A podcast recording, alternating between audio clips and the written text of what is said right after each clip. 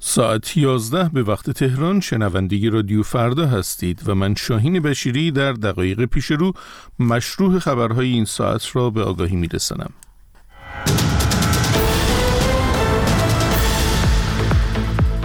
خبرگزاری جمهوری اسلامی میزان مشارکت در انتخابات روز جمعه را 41 درصد اعلام کرد. 11 شهر در جنوب سیستان و بلوچستان همچنان در محاصره سیل قرار دارند.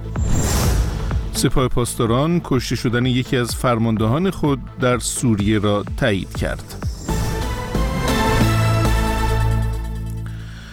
رای گیری در انتخابات مجلس شورای اسلامی و مجلس خبرگان ساعت 24 جمعه به پایان رسید و وزارت کشور از آغاز شمارش آرا و تعطیلی تمام مدارس ایران در روز شنبه خبر داد. وزارت کشور هنوز میزان مشارکت در انتخابات را اعلام نکرده اما خبرگزاری رسمی جمهوری اسلامی آن را 41 درصد ذکر کرده است. خبرگزاری مهر نیز میزان مشارکت در تهران را 24 درصد گزارش کرده که به نوشته شرق کمترین مشارکت در پایتخت طی 45 سال گذشته به شمار می رود.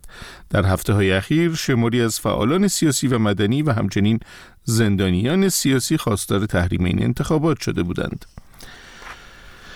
رئیس سازمان امداد و نجات هلال احمر روز جمعه گفت 11 شهر در استان سیستان و بلوچستان همچنان در محاصره سیل و آب گرفتگی هستند. معاون فرمانداری ویژه چابهار هم اعلام کرد دست کم 131 روستای چابهار در محاصره آب هستند و به کمک رسانی فوری نیاز دارند.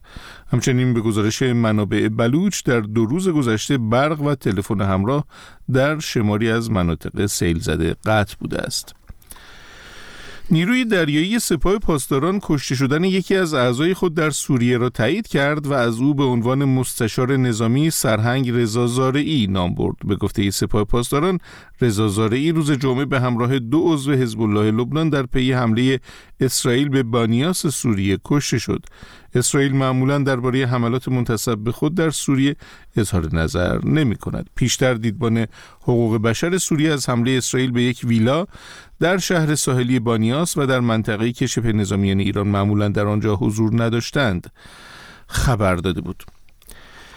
جو بایدن رئیس جمهوری آمریکا اعلام کرد ایالات متحده در روزهای آینده از در واقع ارسال های کمک کمک های امدادی به غزه از طریق هوایی را آغاز می کند. And we need to do more, and the United States will do more. In the coming days, we're going to join with our آقای بایدن روز جمعه گفت ما باید کارهای بیشتری انجام دهیم و ایالات متحده کارهای بیشتری انجام خواهد داد. در روزهای آتی ما برای تخلیه هوایی کمک ها و مواد غذایی به دوستان خود در اردن و سایر می پیوندیم.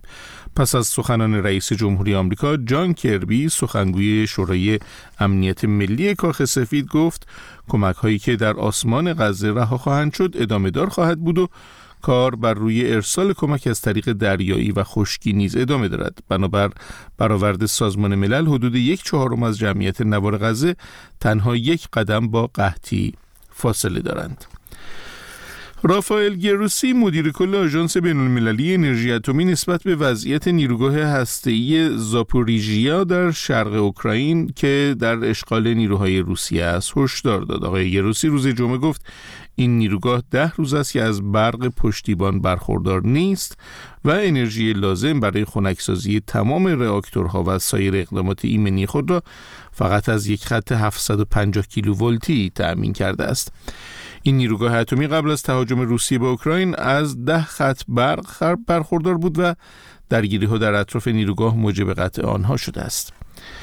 و برگزار کنندگان دو سالانه یا بینال ونیز درخواستا برای کنار گذاشتن اسرائیل و ایران از شستمین دور این جشنواره بینالمللی را رد کردند. گروه اتحاد هنر نن نسل کشی در نامه سرگشاده‌ای که به امضای 8000 هنرمند و کارشناس هنری رسیده بود شرکت رسمی اسرائیل در جشنواره را حمایت از سیاست‌های به گفتی آنها نسل کشی خوانده بود.